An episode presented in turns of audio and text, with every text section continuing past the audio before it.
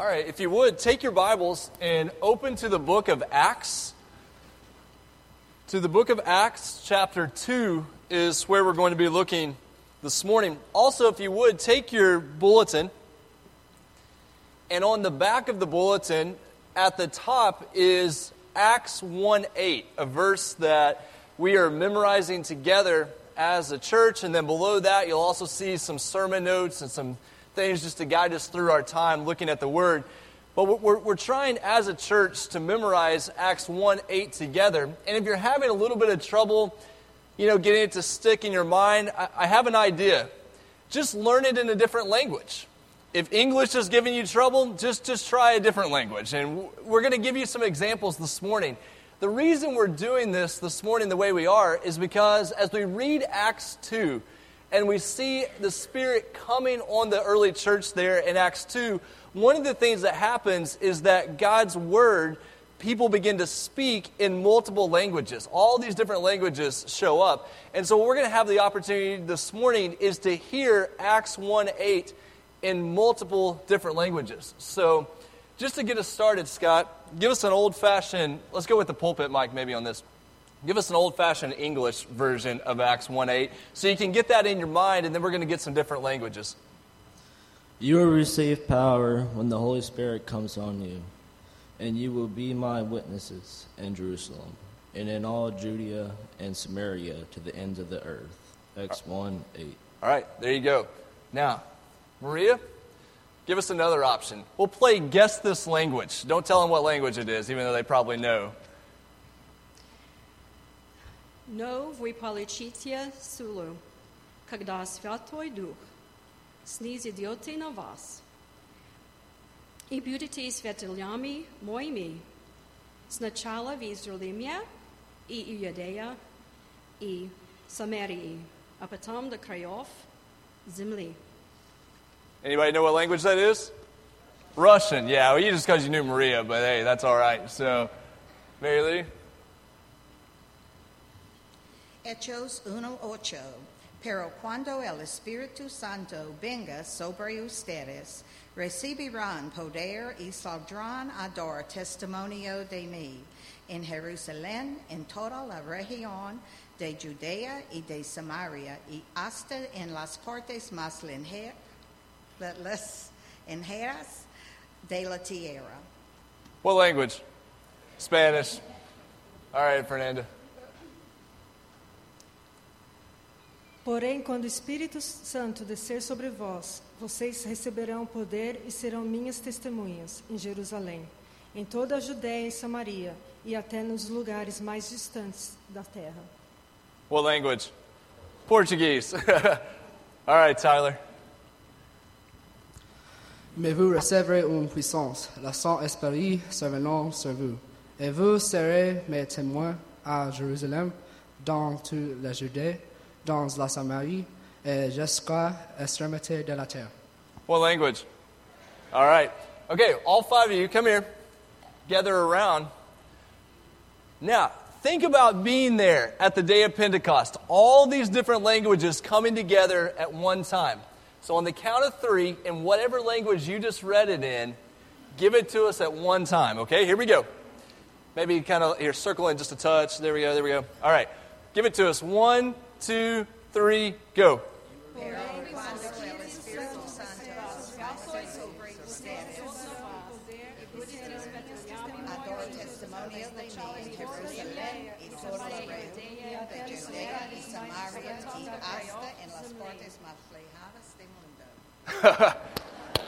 Fantastic.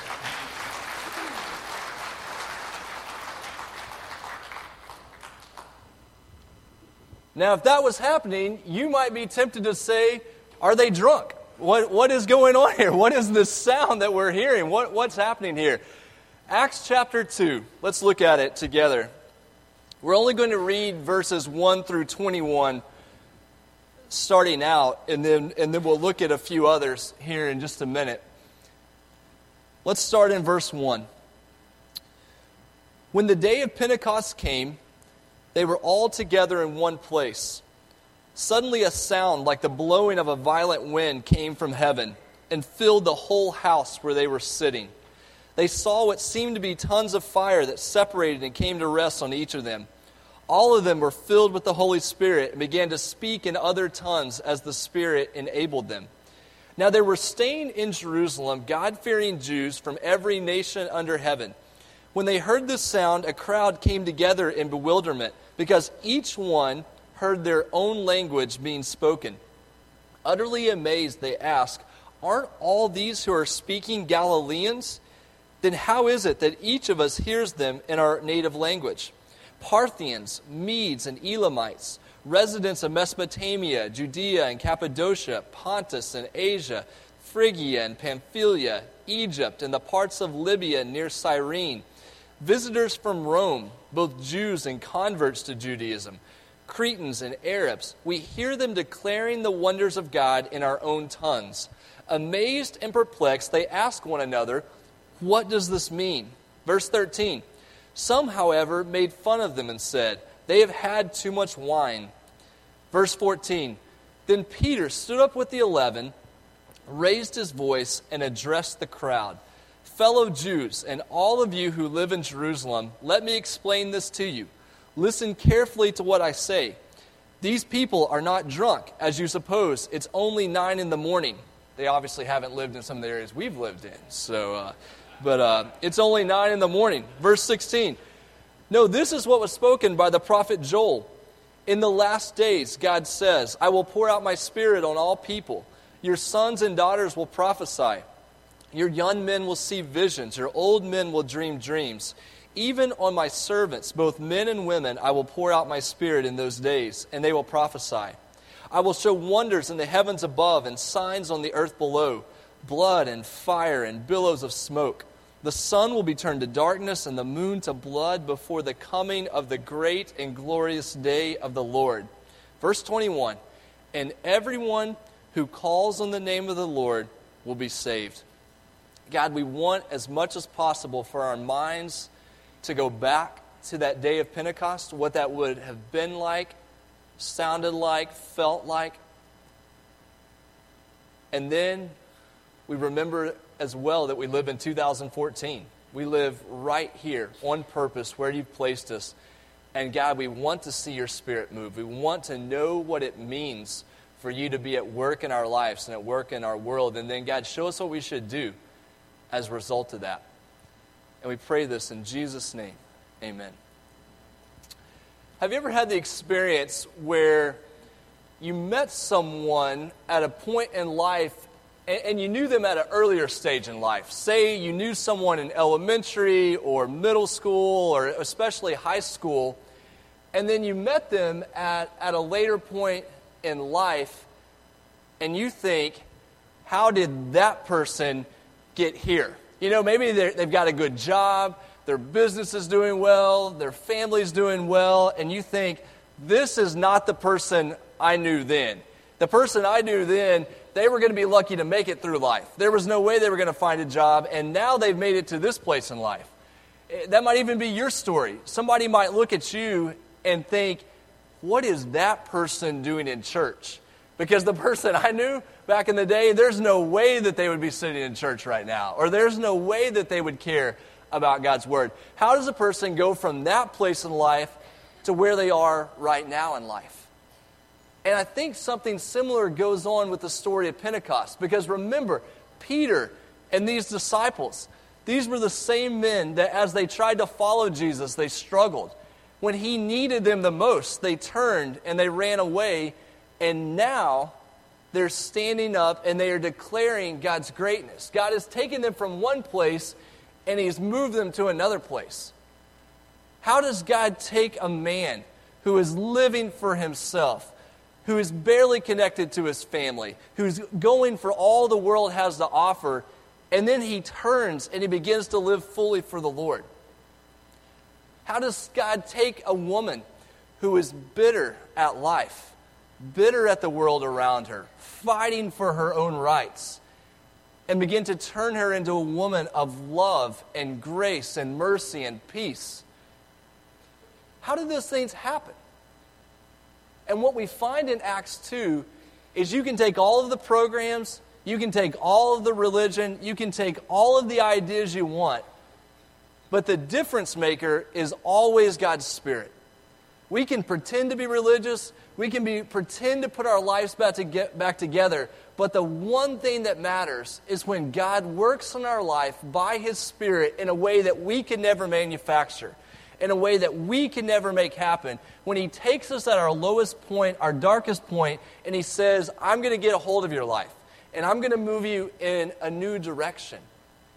Anytime God is at work in your life, or anytime God is at work in the world around you, there are always two questions that come up.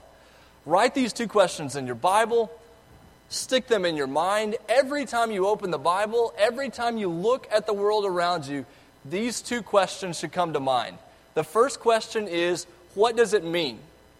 Verse 13, earlier, when all of this was going on, or verse 12 actually, verse 12 earlier, they, they were amazed and perplexed. They asked one another, What does this mean? When you see things going on around you, when you read God's word, when you encounter God, we always have to ask the question, what does this mean? And then after we get the meaning, here in a few minutes, we're going to get down to verse 37. And the, disciple, the people who hear the disciples talking, they ask, What should we do? So there are two questions for your life. The first question is, What does this mean? And the second question is, What should I do? So let's look at that first question. What does it mean that the Holy Spirit is moving? What does it mean that the Holy Spirit is falling? Well, it should make sense to us that the Holy Spirit is coming to work at the beginning of the church. Because if we backed up to Genesis chapter 1 and we looked at the story of creation, guess who's at work in the story of creation? God's Spirit. You think about the beginning of Jesus' life.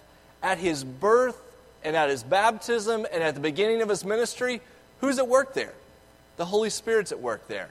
Now, at the beginning of the church in Acts chapter 2, we would expect God's Spirit to be the one making this happen, God's Spirit to be the one who is starting this. And it says that there was a powerful wind, a, a sound like a powerful wind coming in.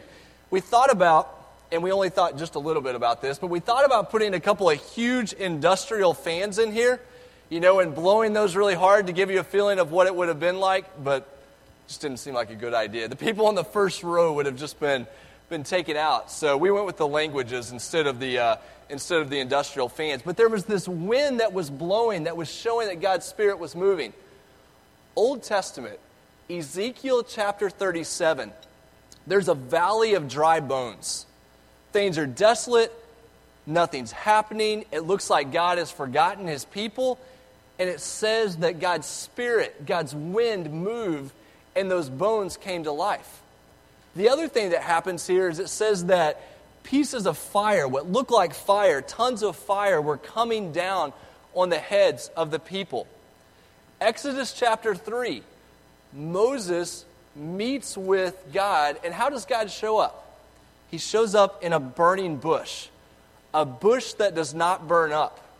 These tons of fire come on the day of Pentecost, and it comes in a way that the people's hair does not catch on fire. I don't know if you've ever had a chance to catch your hair on fire, uh, but, but it's not a good experience and not one that you should ever repeat. And, and so the fire that comes at this point is not a fire that catches them on fire, it's a fire that they know that God's Spirit is moving. And then the people begin to speak in multiple languages. Genesis chapter 11 the people are building a tall tower in order to be able to reach to heaven. And they're speaking one language. And God shows up, and what happens? They begin to speak multiple languages. He divides them out. And now, at this time of Pentecost, God uses those multiple languages to make his message known. God has been working throughout Scripture to show himself to his people so that they would know his might, they would know his power, they would know that only he will get the glory for changing people's lives. And so it comes to this point, and the people see this happening, and they ask, What does this mean?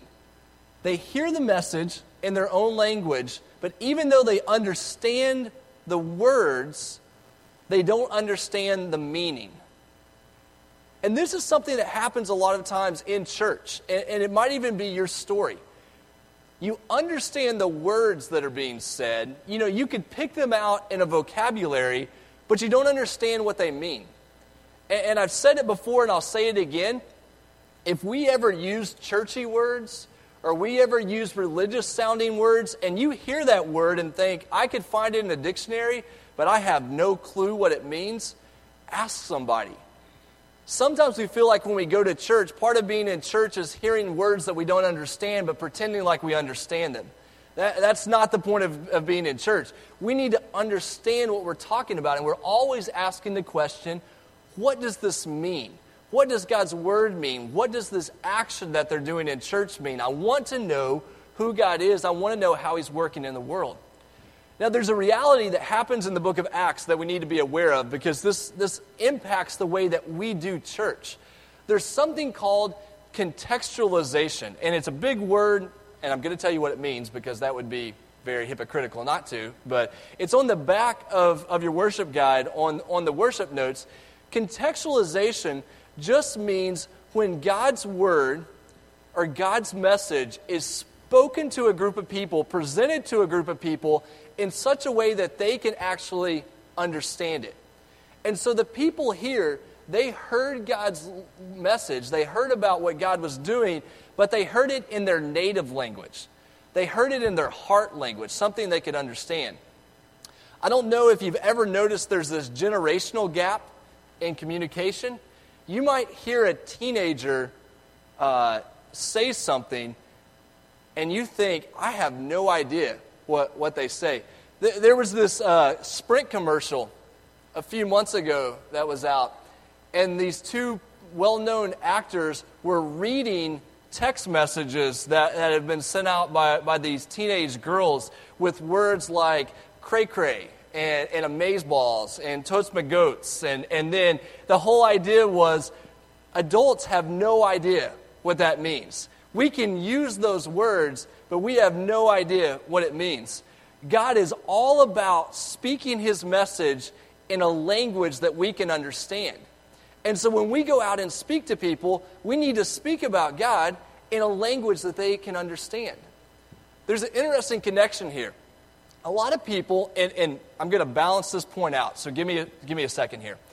A lot of people really like to read the King James Version of the Bible or the New King James Version. Maybe they grew up with that Bible, they're familiar with it. But some people will say that's the only translation that you can read because this is God's Word. You've got to read this particular translation. One of the problems we run into with the King James Version, though, is some of the words, frankly, I don't have a clue what they mean. You, you read the words and you think, what did that say? In the original edition of the King James Version, there is a preface. There, there's some uh, paragraphs that are written before the Bible begins that were written by the editors of that original version. And they say in that preface that God's word should be communicated afresh to every new generation so that they will be able to understand it. The original editors, the original translators of the King James Version, never meant for that version to be the only one that was read. They simply did it because it was something that could be understood by the people then. Every generation needs to hear God's message in a way that they can understand it. But just because they hear those words doesn't mean that they're going to know what they mean. It's one thing to hear the words, it's another to ask, what does this mean? And we need to be prepared. We need to be prepared for someone to say, I was reading the Bible and I read this section and I don't know what it means. Can you explain it to me? That's when all of God's work in your life comes to bear on that particular moment. When your kid walks up to you and they say, or your grandkid walks up and they say, Hey, I've been reading my Bible and I read this. Can you tell me what it means? And remember, your knee jerk reaction at that point is not, we'll call the pastor. Okay? It's okay if you call me. I, I don't mind coming and talking to you about what God's word means. But remember, the same Holy Spirit that would be at work in my life at that moment is at work in your life at that moment. and He will lead you to be able to know what God's Word means. The reason we learn God's Word is so that we will be able to turn around and tell other people what it means. And that's exactly what Peter does here. One of the things that Peter does back in verse 14 is he stands up with the eleven, he raises his voice, and he addresses the crowd, and he says, Fellow Jews, and all of you who live in Jerusalem, let me explain this to you. Listen carefully to what I say. These people are not drunk, in verse 15. And then in verse 16, he makes an interesting point. He says, This, so in other words, what you're seeing happen right now, this is what was spoken by the prophet Joel. And verse 17 says, In the last days, God says, I will pour out my spirit on all people. What Peter is doing is he is translating this experience for the people. He's saying, when you see the fire and you see the wind and you hear all these different languages, what you're seeing happen is exactly what Joel had prophesied hundreds of years before. And it means that the last days are beginning. It means that God's Spirit is coming. And so the first thing we have to know is anytime someone asks us, hey, what's going on in the world? Why are all these things happening? We can tell them God's word said that this was going to happen. And what it means, it means we live in a time of decision. Your time to get right with God, your time to decide to follow the Lord is right now not later. You don't have to debate with people about when the world's going to end. You don't have to show them all of these prophecies. You just have to tell someone now is the time for action. Now is the time to decide if you're going to follow the Lord or not. Right now is the time to do that. And then Peter gets down to verse 21 and he says, Everyone who calls on the name of the Lord will be saved. Fellow Israelites, verse 22, listen to this. Jesus of Nazareth was a man accredited by God to you by miracles, wonders, and signs, which God did among you through him, as you yourselves know. This man was handed over to you by God's deliberate plan and foreknowledge, and you, with the help of wicked men, put him to death by nailing him to the cross. Verse 24 But God raised him from the dead, freeing him from the agony of death, because it was impossible for death to keep its hold on him.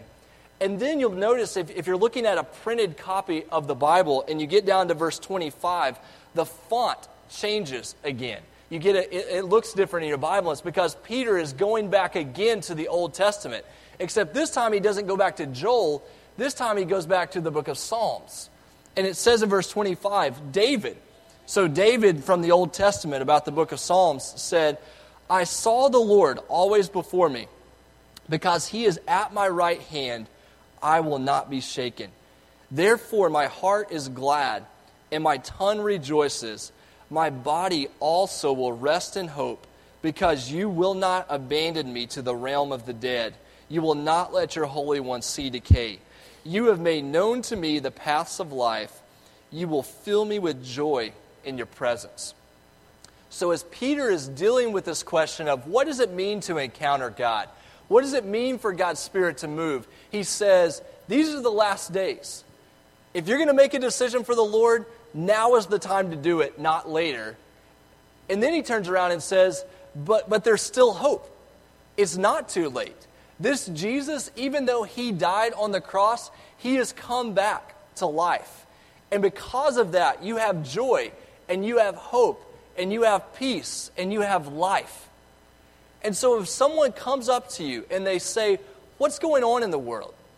What is the Bible all about? You can say, Now's the time to get right with God, not later. Let's talk about it right now to understand what's going on. And then you can say, There is great hope because of Jesus. The quicker you can point someone to Jesus, who he is, what he has done, why he matters, the quicker you can point them to Jesus, the quicker you begin to get them to the source of their hope.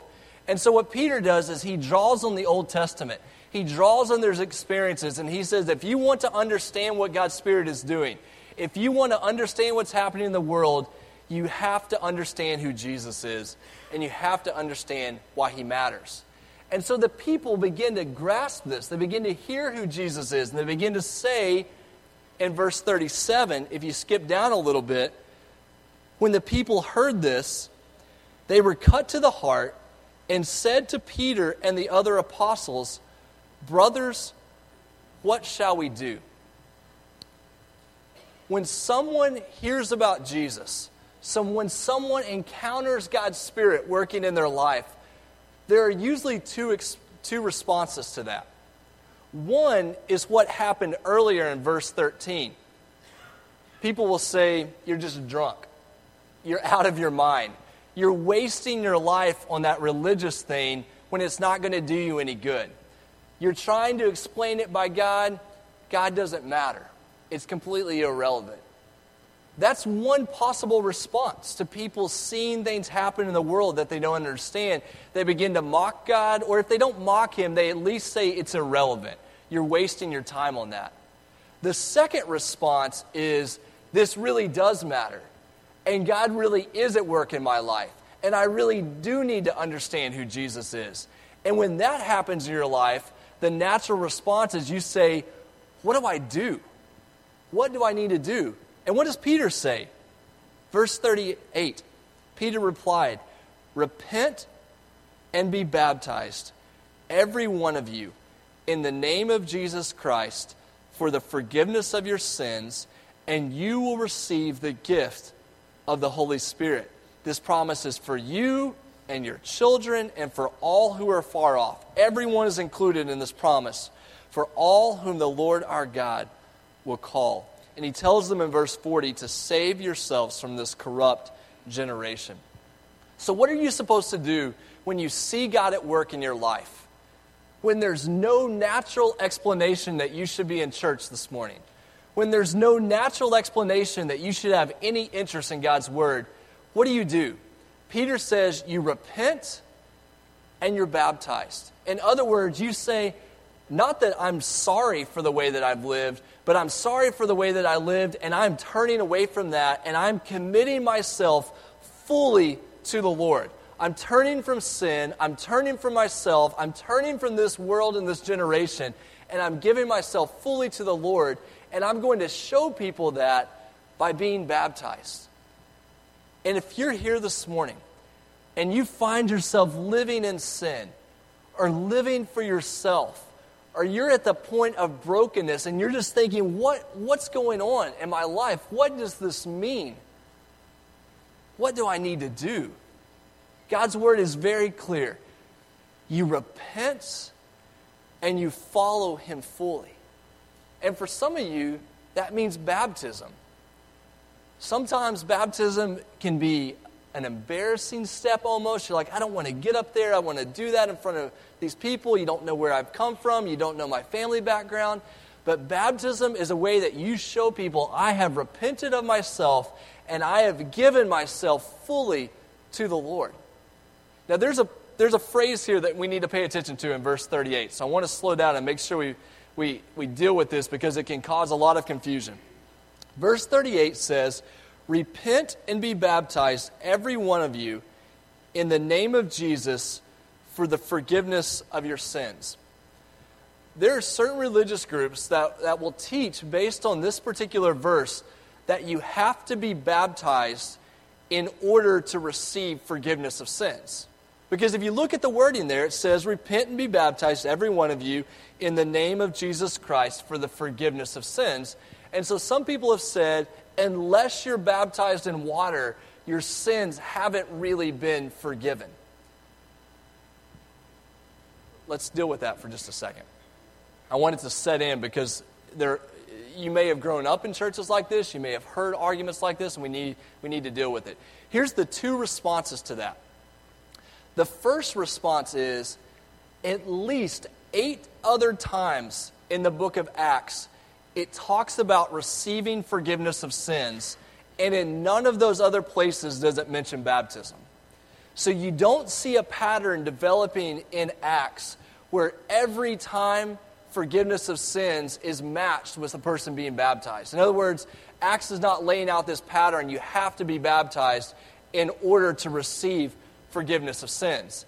The other thing is that the language that is going on here, when it says you're baptized, uh, every one of you, in the name of Jesus for the forgiveness of your sins, that phrase for the forgiveness of your sins is probably best understood on the basis of or in keeping with the forgiveness of sins. In other words, you're baptized because you know what God has done in your life. God has taken my sins and He's forgiven those sins, and, and I'm no longer guilty of those sins. And so my baptism, it, it matches what God's doing in my life. My baptism is not what causes the forgiveness of sins. And so we want to be aware of what's going on in this passage. So, anytime that God works in our lives, there's an individual response. We're to repent and to be baptized, and we receive the power of God's Spirit. But there's also a group response. Look down at verse 41. Those who accepted his message were baptized, and about 3,000 were added to their number that day. Some serious church growth happening. you go from 120 to 3,120. Verse 42 They devoted themselves to the apostles' teaching and to fellowship to the breaking of bread and to prayer. Everyone was filled with awe, and at many wonders and signs performed by the apostles, all the believers were together and had everything in common. They sold property and possessions to give anyone to give to anyone who had need. Verse 46, every day they continued to meet together in the temple courts. They broke bread in their homes and ate together with glad and sincere hearts, praising God and enjoying the favor of all the people. And the Lord added to their number daily those who were being saved. A couple of weeks ago, we talked about this idea of living in the kingdom of God. If you want to know what does kingdom living look like, what does it look like to be a part of God's kingdom, go to Acts 2 42 through 47 and read this summary of how these early believers were acting, how they were relating to one another, and that will give you the best picture I know of what God's kingdom looks like. And the one thing that jumps out to us is that when you respond to God individually, as we all must do, that individual response always leads to a group response. In other words, there's no such thing as a Lone Ranger Christian. There's no such thing as private, isolated Christianity. God is always in the business of creating a people who will live together as his people, living out his kingdom. And so, if you want to know what it means to be a Christian, it always involves this group response. Look back in verse 42. We're really just going to focus our final couple of minutes on verse 42 here as we try to understand what does it look like. It says, They devoted themselves to the apostles' teaching and to fellowship to the breaking of bread and to prayer. All right, there are kind of four phrases there apostles' teaching, fellowship, breaking of bread, and prayer. Uh, working through this this week, I think what's happening in this verse, and I'm about 90% sure, so feel free to take the other 10% and argue with me about that. It's not going to bother me. But I think what's happening is there are really two main ideas, and then the numbers three and four are subpoints for the second idea. In other words, if you want to know what it looks like to live as a Christian, you devote yourselves to the apostles' teaching and to fellowship. And then when it talks about the breaking of bread and prayer, those are ways that fellowship is meant to happen. And so, so I think it's two things, and then numbers three and four explain the second. So here's what I mean by that when the people were brought together and they experienced God's work in their life, they didn't say, Oh, now we know everything. Have you ever noticed that the further you go in life, the less you realize that you know? And we all look back at our younger selves and realize, wow, I didn't know as much as I knew, as I thought I knew back, back then when they came to experience God's work in their life, they didn't say they were finished learning. They said, We are going to devote ourselves to the apostles' teaching. And now we have that teaching in the New Testament.